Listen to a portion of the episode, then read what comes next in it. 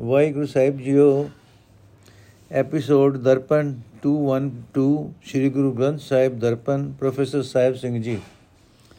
ਬਿਹਾਗੜੇ ਕੀ ਵਾਰ ਮਹੱਲਾ ਚੌਥਾ।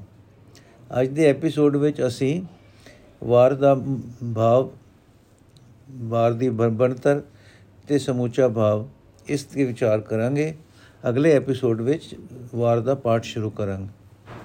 ਵਾਰ ਦਾ ਭਾਵ ਪੌੜੀ ਵਾਰ ਨੰਬਰ 1 ਜਿਸ ਮਨੁੱਖ ਤੇ ਪ੍ਰਭੂ ਮਿਹਰ ਦੀ ਨਜ਼ਰ ਕਰਦਾ ਹੈ ਉਸ ਨੂੰ ਆਪਣੀ ਸਿਫਤ ਸਲਾਹ ਵਿੱਚ ਜੋੜਦਾ ਹੈ ਤੇ ਵਿਚਾਰਾਂ, ਵਿਕਾਰਾਂ ਵਿੱਚ ਖੁਆਰ ਹੋਣ ਤੋਂ ਬਚਾਉਂਦਾ ਹੈ। ਨੰਬਰ 2 ਜਿਸ ਮਨੁੱਖ ਤੇ, ਜਿਸ ਮਨੁੱਖ ਨੂੰ ਪ੍ਰਭੂ ਦੀ ਸਿਫਤ ਸਲਾਹ ਦੀ ਦਾਤ ਮਿਲਦੀ ਹੈ ਉਸ ਨੂੰ ਦੁਨੀਆ ਵਾਲੀ ਕੋਈ ਭੁੱਖ ਨਹੀਂ ਰਹਿ ਜਾਂਦੀ। ਇਸ ਵਾਸਤੇ ਹਰ ਥਾਂ ਉਸ ਨੂੰ ਸੋਭਾ ਮਿਲਦੀ ਹੈ। ਨੰਬਰ 3 ਜੋ ਮਨੁੱਖ ਪਰਮਾਤਮਾ ਦੀ ਸਿਫਤ ਸਲਾਹ ਕਰਦਾ ਹੈ ਉਸ ਦੇ ਮਨ ਵਿੱਚ ਸਦਾ ਖਿੜਾਓ ਤੇ ਆਨੰਦ ਬਣਿਆ ਰਹਿੰਦਾ ਹੈ। ਕੋਈ ਹੋਰ ਉਸ ਦੀ ਬਰਾਬਰੀ ਨਹੀਂ ਕਰ ਸਕਦਾ, ਕਿਉਂਕਿ ਜਿਸ ਪ੍ਰਭੂ ਦੀ ਉਹ ਬੰਦਗੀ ਕਰਦਾ ਹੈ ਉਸ ਦਾ ਕੋਈ ਸ਼ਰੀਕ ਨਹੀਂ ਹੈ ਤੇ ਬੰਦਗੀ ਕਰਨ ਵਾਲਾ ਪ੍ਰਭੂ ਦਾ ਹੀ ਰੂਪ ਹੋ ਜਾਂਦਾ ਹੈ। ਨੰਬਰ 4 ਸਿਮਰਨ ਕਰਨ ਵਾਲੇ ਮਨੁੱਖ ਨੂੰ ਕੋਈ ਤੋਖਲਾ ਨਹੀਂ ਪੋ ਸਕਦਾ, ਕਿਉਂਕਿ ਸਤਸੰਗੀਆਂ ਨਾਲ ਮਿਲ ਕੇ ਪ੍ਰਭੂ ਦੇ ਗੁਣਾਂ ਦੀ ਵਿਚਾਰ ਕੀਤਿਆਂ ਮਨ ਖਿੜਿਆ ਰਹਿੰਦਾ ਹੈ।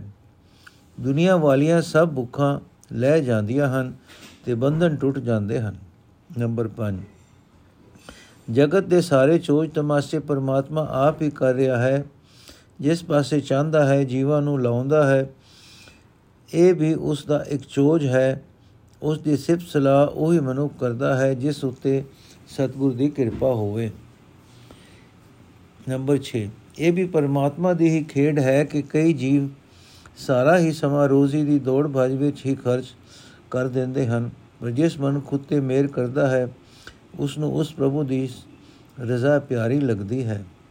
ਨੰਬਰ 7 ਜਿਸ ਸਰਬ ਕਲਾ ਸਮਰਤ ਪ੍ਰਭੂ ਨੇ ਇਹ ਜਗਤ ਰਚਿਆ ਹੈ ਤੇ ਰਚਣ ਵੇਲੇ ਉਸ ਨੂੰ ਕਿਸੇ ਦੀ ਸਲਾਹ ਦੀ ਲੋੜ ਨਹੀਂ ਪਈ ਉਸ ਨੇ ਹੀ ਜੀਵਾਂ ਵਾਸਤੇ ਇਹ ਯੁਕਤੀ ਬਣਾਈ ਹੈ ਕਿ ਜੀਵ ਗੁਰੂ ਦੀ ਸ਼ਰਨ ਪੈ ਕੇ ਉਸ ਦੀ ਬੰਦਗੀ ਵਿੱਚ ਲੱਗਣ। ਨੰਬਰ 8 ਕਈ ਮਨੁੱਖ ਧਰਮ ਪੁਸਤਕਾਂ ਦੀ ਰਾਹੀਂ ਚਰਚਾ ਤੇ ਪਾਪ ਪੁੰਨ ਦੇ ਵਿਚਾਰ ਵਿੱਚ ਹੀ ਰੁੱਝੇ ਰਹਿੰਦੇ ਹਨ, ਪਰ ਜਿਨ੍ਹਾਂ ਉੱਤੇ ਪ੍ਰਭੂ ਖਾਸ ਬਖਸ਼ਿਸ਼ ਕਰਦਾ ਹੈ, ਉਹ ਅਜਿਹੀ ਚਰਚਾ ਤੋਂ ਨਿਰਾਲੇ ਰਹਿ ਕੇ ਅਕਤ ਪ੍ਰਭੂ ਦੀ ਸਿਫਤ ਸਲਾਹ ਵਿੱਚ ਲੱਗੇ, ਲੱਗਦੇ ਹਨ। ਨੰਬਰ 9 ਇਹ ਜਗਤ ਮਾਨੋ ਇੱਕ ਸਮੁੰਦਰ ਹੈ, ਜਿਸ ਵਿੱਚ ਮਾਇਆ ਜਲ ਦੀਆਂ ਠਾਠਾਂ ਪੈ ਰਹੀਆਂ ਹਨ। ਜਿਸ ਮਨੁੱਖ ਉਤੇ ਪ੍ਰਭੂ ਮਿਹਰ ਕਰਦਾ ਹੈ, ਉਸ ਨੂੰ ਸਤਿਗੁਰੂ ਮਿਲਾਂਦਾ ਹੈ। ਜਿਸ ਤੇ ਜਿਸ ਤੇ ਦੱਸੇ ਰਾਹ ਤੇ ਤੁਰ ਕੇ ਮਨੁੱਖ ਪ੍ਰਭੂ ਦੀ ਸਿਫਤ ਸਲਾਹ ਦੇ ਰਤਨ ਲੱਭ ਕੇ ਇਸ ਸਮੁੰਦਰ ਤੋਂ ਸਹੀ ਸਲਾਮਤ ਪਾਰ ਲੰਘਦਾ ਹੈ। ਨੰਬਰ 10 ਜਿਵੇਂ ਪਾਰਸ ਨਾਲ ਛੋਇਆ ਹਰ ਇੱਕ ਪਾਸ, ਹਰ ਇੱਕ ਧਾਤ ਸੋਨਾ ਬਣ ਜਾਂਦੀ ਹੈ, ਤਿਵੇਂ ਹੀ ਜੋ ਮਨੁ ਗੁਰੂ ਦੀ ਚਰਨੀ ਲੱਗਦਾ ਹੈ, ਪਰਮਾਤਮਾ ਦੀ ਸਿਫਤ ਸਲਾਹ ਦੀ ਬਰਕਤ ਨਾਲ ਉਸ ਦੇ ਸਾਰੇ ਪਾਪ ਨਾਸ ਹੋ ਕੇ ਉਹ ਸੁਧ ਸਰੂਪ ਹੋ ਜਾਂਦਾ ਹੈ। ਨੰਬਰ 11 ਗੁਰੂ ਮਾਨੋ ਪਾਉਂਦਾ ਹੈ ਤੇ ਉਸ ਦੀ ਸੰਗਤ ਪਾਠਸ਼ਾਲਾ ਹੈ। ਜਿਵੇਂ ਪਾਠਸ਼ਾਲਾ ਵਿੱਚ ਪੜ੍ਹਨੇ ਪਏ ਇਆਣੇ ਵਾਲਾਂ, ਬਾਲਾਂ ਨੂੰ ਬੰਦਾ ਪਿਆਰ ਨਾਲ ਪੜਾ ਕੇ ਸਿਆਣੇ ਕਰ ਦਿੰਦਾ ਹੈ। ਤਿਵੇਂ ਸਤਗੁਰ ਦੀ ਮਾਪਿਆਂ ਵਾਂਗ ਪਿਆਰ, ਤਿਵੇਂ ਸਤਗੁਰ ਵੀ ਮਾਪਿਆਂ ਵਾਂਗ ਪਿਆਰ ਕਰਕੇ ਸ਼ਰਨ ਆਏ ਸਿੱਖਾਂ ਨੂੰ, ਇਤਨੇ ਸਿਆਣੇ ਬਣਾ ਦਿੰਦਾ ਹੈ ਕਿ ਉਹ ਪ੍ਰਭੂ ਦੇ ਚਰਨਾਂ ਵਿੱਚ ਜੁੜ ਕੇ ਮਾਇਆ ਦੀ ਮਾਰ ਤੋਂ ਬਚ ਜਾਂਦੇ ਹਨ। ਨੰਬਰ 12 ਕਈ ਮਨੁੱਖ ਪ੍ਰਭੂ ਦੇ ਬਣਾਏ ਹੋਏ ਸ਼ਿਵ ਆਦਿਕ ਦੇਵਤਿਆਂ ਨੂੰ ਪੂਜ ਰਹੇ ਹਨ। ਕੋਈ ਸ਼ਾਸਤਰਾਂ ਨੂੰ ਪੜ੍ਹ ਕੇ ਪਰਮਾਤਮਾ ਨੂੰ ਢੂੰਡ ਰਹੇ ਹਨ, ਪਰ ਸਿਆਣੇ ਸੁਗੜ ਉਹ ਹਨ ਜੋ ਸਤਿਗੁਰ ਦੀ ਸ਼ਰਨ ਪੈ ਕੇ ਅੰਦਰਲੇ, ਅੰਦਰ ਵਸਦੇ ਪ੍ਰਭੂ ਦੀ ਯਾਦ ਵਿੱਚ ਜੁੜਦੇ ਹਨ। ਨੰਬਰ 13 ਪ੍ਰਭੂ ਦੀ ਦਰਗਾਹ ਦਾ ਨਿਆ ਅਭੁੱਲ ਹੈ। ਉਸ ਦੇ ਦਰ ਤੇ ਵਿਤਕਰਾ ਨਹੀਂ ਹੈ। ਉੱਥੇ ਵਰਨਾ ਦੀ ਵੰਡ ਨਹੀਂ ਹੈ। ਕਿਸੇ ਵੀ ਕੁਲ ਵਿੱਚ ਜਮਿਆ ਹੋਇਆ ਹੋਵੇ ਜੋ ਵੀ ਮਨੁੱਖ ਗੁਰੂ ਦੇ ਸਨਮੁਖ ਹੋ ਕੇ ਸਿਮਰਨ ਕਰਦਾ ਹੈ ਉਸ ਦੇ ਅੰਦਰੋਂ ਉੱਚੀ ਨੀਵੀਂ ਜਾਤ ਤੇ ਮੇਰ ਤੇਰ ਵਾਲੇ ਵਿਤਕਰੇ ਦੂਰ ਹੋ ਜਾਂਦੇ ਹਨ।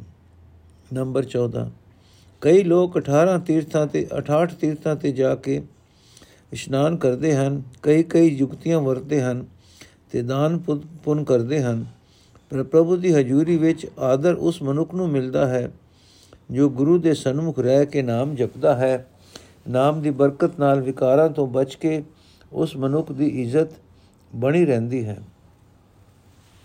ਨੰਬਰ 15 ਜਗਤ ਮਾਨੋ ਇੱਕ ਬਾਗ ਹੈ, ਜਿਸ ਵਿੱਚ ਸਾਰੇ ਜੀਵ ਇਸ ਬਾਗ ਦੇ ਬੂਟੇ ਹਨ। ਪਰਮਾਤਮਾ ਆਪ ਇਹਨਾਂ ਬੂਟਿਆਂ ਨੂੰ ਲਾਣ ਵਾਲਾ ਹੈ, ਉਹ ਆਪ ਹੀ ਇਹਨਾਂ ਦੀ ਰਾਖੀ ਕਰਦਾ ਹੈ। ਪਰ ਉਸ ਮਾਲੀ ਦੀ ਵਡਿਆਈ ਇਹ ਹੈ ਕਿ ਉਸ ਨੂੰ ਰਤਾ ਭਰ ਵੀ ਕੋਈ ਤਮਾ ਨਹੀਂ ਹੈ। ਨੰਬਰ 16 ਪਰਮਾਤਮਾ ਨੂੰ ਕੋਈ ਤਮਾ ਜਾਂ ਕਿਸੇ ਜੀਵ ਦੀ ਮੁਤਾਜੀ ਹੋਵੇ ਵੀ ਕਿਵੇਂ, ਇਹ ਸਾਰੇ ਜੀਵ ਉਸੇ ਦੇ ਆਪਣੇ ਬਣਾਏ ਹੋਏ ਹਨ ਤੇ ਉਸੇ ਦਾ ਦਿੱਤਾ ਖਾਂਦੇ ਹਨ।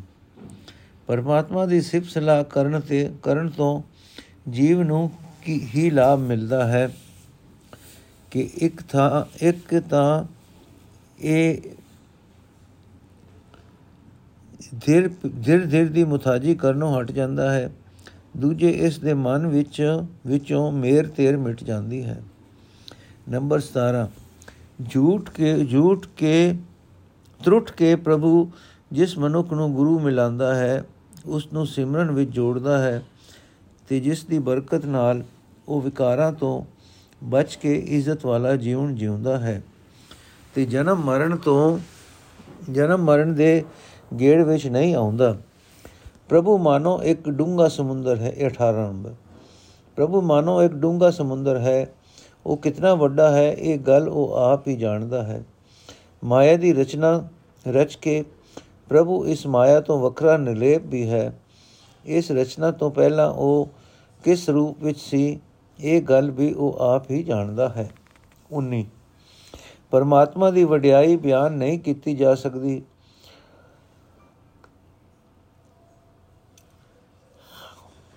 ਉਸ ਨੇ ਰੰਗਾ ਰੰਗ ਦੀ ਇਹ ਐਸੀ ਰਚਨਾ ਰਚੀ ਹੈ ਕਿ ਹਉਮੈ ਦੇ ਆਸਰੇ ਹਰ ਇੱਕ ਜੀਵ ਇਥੋਂ ਆਪਣੇ ਆਪ ਨੂੰ ਸਿਆਣਾ ਤੇ ਚਤੁਰ ਸਮਝਦਾ ਹੈ।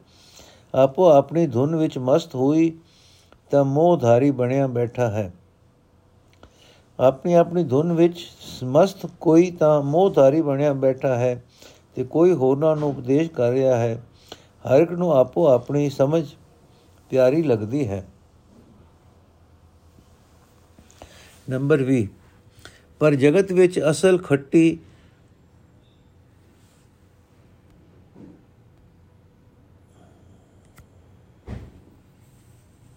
ਜਗਤ ਵਿੱਚ ਅਸਲ ਖੱਟੀ ਉਹਨਾਂ ਮਨੁੱਖਾਂ ਨੇ ਖੱਟੀ ਹੈ ਜੋ ਨਾਮ ਸਿਮਰਦੇ ਹਨ। ਨਾਮ ਉਹਨਾਂ ਨੂੰ ਐਸੀ ਆਤਮਿਕ ਖੁਰਾਕ ਮਿਲ ਗਈ ਹੈ ਕਿ ਦੁਨੀਆ ਦੇ ਹੋਰ ਸਾਰੇ ਪਦਾਰਥਾਂ ਵੱਲੋਂ ਉਹ ਰਜੇ ਰਹਿੰਦੇ ਹਨ।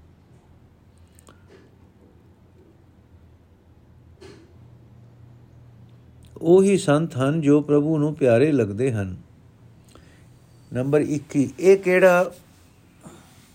ਇਹ ਦਿਸਦਾ ਜਗਤ ਪ੍ਰਭੂ ਨੇ ਆਪਣੇ ਹੀ ਨਿਰਗੁਣ ਸਰੂਪ ਤੋਂ ਰਚਿਆ ਹੈ। ਰੰਗਾ ਰੰਗ ਦੇ ਜੀਵ ਰਚੇ ਹਨ। ਇੱਥੇ ਕੋਈ ਤਿਆਗੀ ਅਖਵਾਉਂਦਾ ਹੈ, ਕੋਈ ਗ੍ਰਸਤੀ ਸਭਨਾ ਦਾ ਆਸਰਾ ਪਰਨਾ ਪ੍ਰਭੂ ਆਪ ਹੈ। ਉਸ ਦੇ ਦਰ ਤੋਂ ਗਰੀਬੀ ਤੇ ਸੋਭਾ ਸੰਤਾਂ ਦੀ ਸੰਗਤ ਦਾ ਖੈਰ ਹੀ ਮੰਗਣਾ ਚਾਹੀਦਾ ਹੈ। ਸਮੂਚਾ ਭਾਵ। ਨੰਬਰ 1 ਜਿਸ ਮਨੁੱਖ ਉਤੇ ਪ੍ਰਭੂ ਦੀ ਸੁਵਲ ਨਜ਼ਰ ਹੁੰਦੀ ਹੈ ਉਸ ਨੂੰ ਸਿਰਫ ਸਲਾਹ ਦੀ ਦਾਤ ਮਿਲਦੀ ਹੈ, ਜਿਸ ਦੀ ਬਰਕਤ ਨਾਲ ਉਹ ਵਿਕਾਰਾਂ ਤੋਂ ਬਚਦਾ ਹੈ ਤੇ ਜਗ ਵਿੱਚ ਸੇਵਾ ਖਟਦਾ ਹੈ। ਦੁਨੀਆ ਵਾਲੀ ਉਸ ਨੂੰ ਕੋਈ ਭੁੱਖ ਨਹੀਂ ਰਹਿ ਜਾਂਦੀ। ਉਸ ਦਾ ਮਨ ਸਦਾ ਖਿੜਿਆ ਰਹਿੰਦਾ ਹੈ ਤੇ ਕੋਈ ਤੋਖਲਾ ਉਸ ਨੂੰ ਪੋ ਨਹੀਂ ਸਕਦਾ। ਕਿਉਂਕਿ ਉਸ ਦੇ ਮਾਇਆ ਨਾਲ, ਕਿਉਂਕਿ ਉਸ ਦੇ ਮਾਇਆ ਵਾਲੇ ਸਾਰੇ ਬੰਧਨ ਟੁੱਟ ਜਾਂਦੇ ਹਨ। ਨੰਬਰ 2 ਪਰ ਸਿਫਤ ਸਲਾਹ ਦੀ ਇਹ ਦਾਤ ਸਤਿਗੁਰ ਦੀ ਰਾਹੀਂ ਮਿਲਦੀ ਹੈ। ਇਹ ਜੁਗਤੀ ਪਰਮਾਤਮਾ ਨੇ ਆਪ ਹੀ ਜੀਵਾਂ ਦੇ ਭਲੇ ਲਈ ਬਣਾਈ ਹੈ। ਜੋ ਮਨੁੱਖ ਇਸ ਜੁਗਤ ਨੂੰ ਵਰਤਦਾ ਹੈ ਉਸ ਨੂੰ ਦੁਨੀਆ ਵਾਲੀ ਦੌੜ ਭੱਜ ਤੇ ਥਾਂ ਪ੍ਰਭੂ ਦੀ ਰਜ਼ਾ ਪਿਆਰੀ ਲੱਗਣ ਲੱਗ ਪੈਂਦੀ ਹੈ। ਜਗਤ ਮਾਨੋ ਇੱਕ ਸਮੁੰਦਰ ਹੈ, ਜਿਸ ਵਿੱਚ ਮਾਇਕ ਵਿਕਾਰਾਂ ਦੀਆਂ ਠਾਠਾਂ ਪੈ ਰਹੀਆਂ ਹਨ। ਧਾਰਮਿਕ ਚਰਚਾ ਜਾਂ ਪਾਪ ਪੁੰਨ ਦੀਆਂ ਨਿਰੀ ਨਿਰੀਆਂ ਵਿਚਾਰਾਂ ਇਹਨਾਂ ਲਹਿਰਾਂ ਵਿੱਚ ਰੁੜਨ ਤੋਂ ਬਚਾ ਨਹੀਂ ਸਕਦੀਆਂ। ਇੱਥੇ ਤਾਂ ਗੁਰੂ ਦੀ ਸ਼ਰਨ ਪੈ ਕੇ ਸਿਫਤ ਸਲਾਹ ਦੇ ਰਤਨ ਲੱਭਦੇ ਹਨ। ਜਿਵੇਂ ਪਤਾਲ ਜਿਵੇਂ ਪਾਰਸ ਹਰ ਇੱਕ ਧਾਤ ਨੂੰ ਸੋਨਾ ਬਣਾ ਦਿੰਦਾ ਹੈ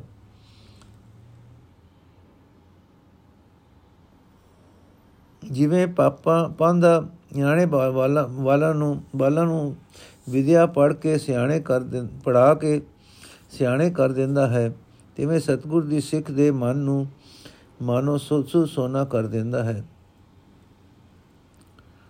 ਇਤਨੀ ਉੱਚੀ ਸਮਝ ਬਖਸ਼ਦਾ ਹੈ ਕਿ ਇਹ ਕਿ ਸਿੱਖ ਮਾਇਆ ਦੀ ਸ਼ਾਨ ਤੋਂ ਬਚ ਜਾਂਦਾ ਹੈ। ਮਾਇਆ ਦੀ ਮਾਰ ਤੋਂ ਬਚ ਜਾਂਦਾ ਹੈ। ਇਤਨੀ ਉੱਚੀ ਸਮਝ ਬਖਸ਼ਦਾ ਹੈ ਕਿ ਸਿੱਖ ਮਾਇਆ ਦੀ ਮਾਰ ਤੋਂ ਬਚ ਜਾਂਦਾ ਹੈ। ਫਿਰ ਵੀ ਲੋਕ ਟਪਲੇ ਖਾਈ ਜਾ ਰਹੇ ਹਨ।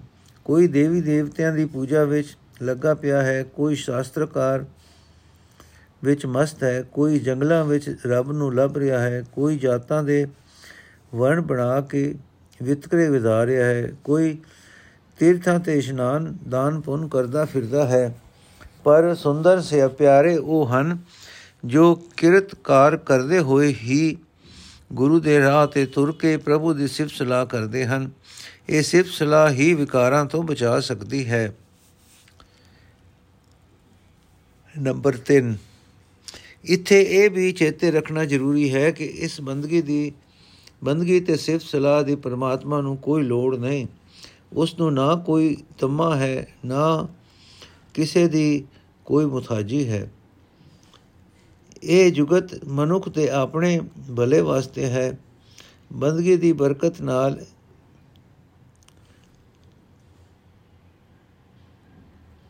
ਇਹ ਜ਼ਿਰ ਜ਼ਿਰ ਦੀ ਮੁਤਾਦੀ ਚੋਂ ਬਚ ਜਾਂਦਾ ਹੈ।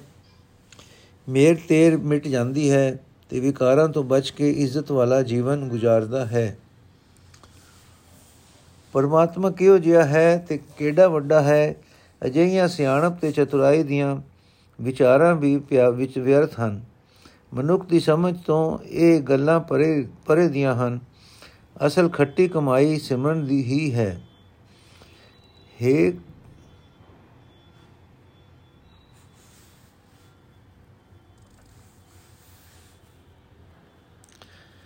ਜੋ ਗਰੀਬੀ ਸੁਭਾਅ, ਅਸਲ ਅਸਲ ਖੱਟੀ ਕਮਾਈ ਸਿਮਰਨ ਦੀ ਹੀ ਹੈ, ਜੋ ਗਰੀਬੀ ਸੁਭਾਅ ਵਿੱਚ ਸਤਸੰਗ ਦੀ ਬਰਕਤ ਨਾਲ ਮਿਲਦਾ ਹੈ।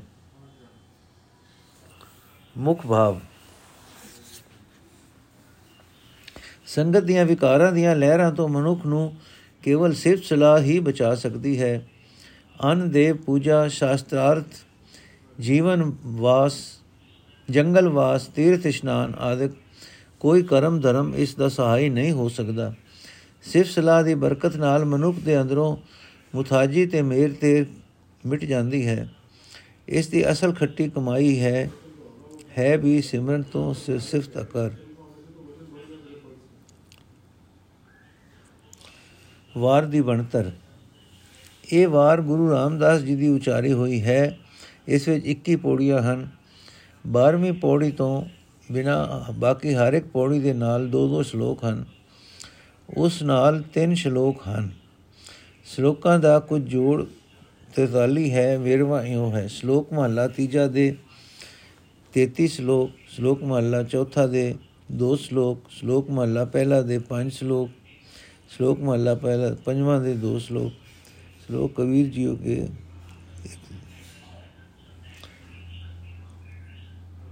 ਸ਼ਲੋਕ ਕਬੀਰ ਜੀ ਕੇ ਇੱਕ, ਟੋਟਲ ਜੋੜ 43 ਵਾਰ ਦਾ ਸਿਰ ਲੇਖ ਹੈ, ਵਿਹਾਗੜੇ ਕੀ ਵਾਰ ਮਹੱਲਾ ਚੌਥਾ। ਵਾਰ ਦੀਆਂ ਪੌੜੀਆਂ ਨਾਲ ਵਰਤੇ ਹੋਏ 43 ਸ਼ਲੋਕਾਂ ਵਿੱਚੋਂ ਸਿਫਤ ਦੋ ਸ਼ਲੋਕ ਗੁਰੂ ਰਾਮਦਾਸ ਜੀ ਦੇ ਆਪਣੇ ਹਨ। ਸਾਰੇ ਦੇ ਸਾਰੇ ਸ਼ਲੋਕ ਹੋਰ ਹੋਰ ਗੁਰੂ ਵਿਅਕਤੀਆਂ ਦੇ ਹਨ। ਵਾਰ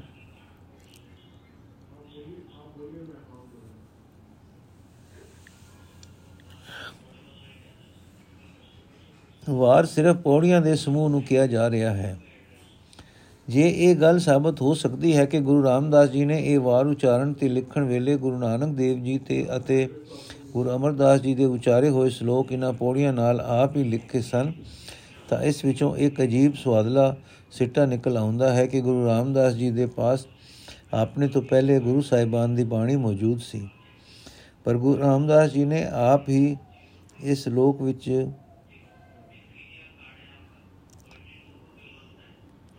ਆਪ ਹੀ ਇਸ ਸ਼ਬਦ ਇਹ ਸ਼ਲੋਕ ਦਰਜ ਨਹੀਂ ਕੀਤੇ, ਨਹੀਂ ਤਾਂ ਉਹ ਪੌੜੀ ਨੰਬਰ 14 ਨੂੰ ਖਾਲੀ ਨਾ ਰਹਿਣ ਦਿੰਦੇ।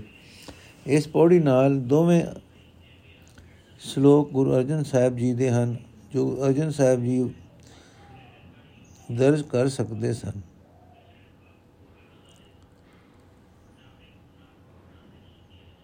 ਜੋ ਪਹਿਲੇ ਸਰੂਪ ਵਿੱਚ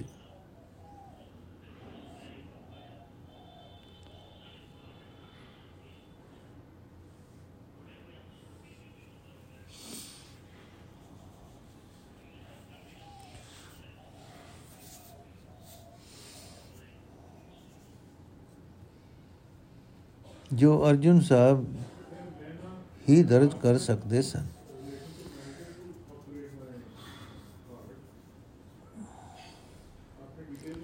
ਸੋ ਪਹਿਲੇ ਸਰੂਪ ਵਿੱਚ ਅਸਲ ਵਾਰ ਸਿਰਫ ਪੌੜੀਆਂ ਦੀ ਹੀ ਸੀ। ਵਾਹਿਗੁਰੂ ਜੀ ਕਾ ਖਾਲਸਾ, ਵਾਹਿਗੁਰੂ ਜੀ ਕੀ ਫਤਿਹ। ਅੱਜ ਦਾ ਐਪੀਸੋਡ ਇੱਥੇ ਸਮਾਪਤ ਕਰਦੇ ਹਾਂ ਜੀ। ਕੱਲ ਵਾਰ ਦਾ ਪਾਠ ਸ਼ੁਰੂ ਕਰਾਂਗੇ। ਵਾਹਿਗੁਰੂ ਜੀ ਕਾ ਖਾਲਸਾ, ਵਾਹਿਗੁਰੂ ਜੀ ਕੀ ਫਤਿਹ।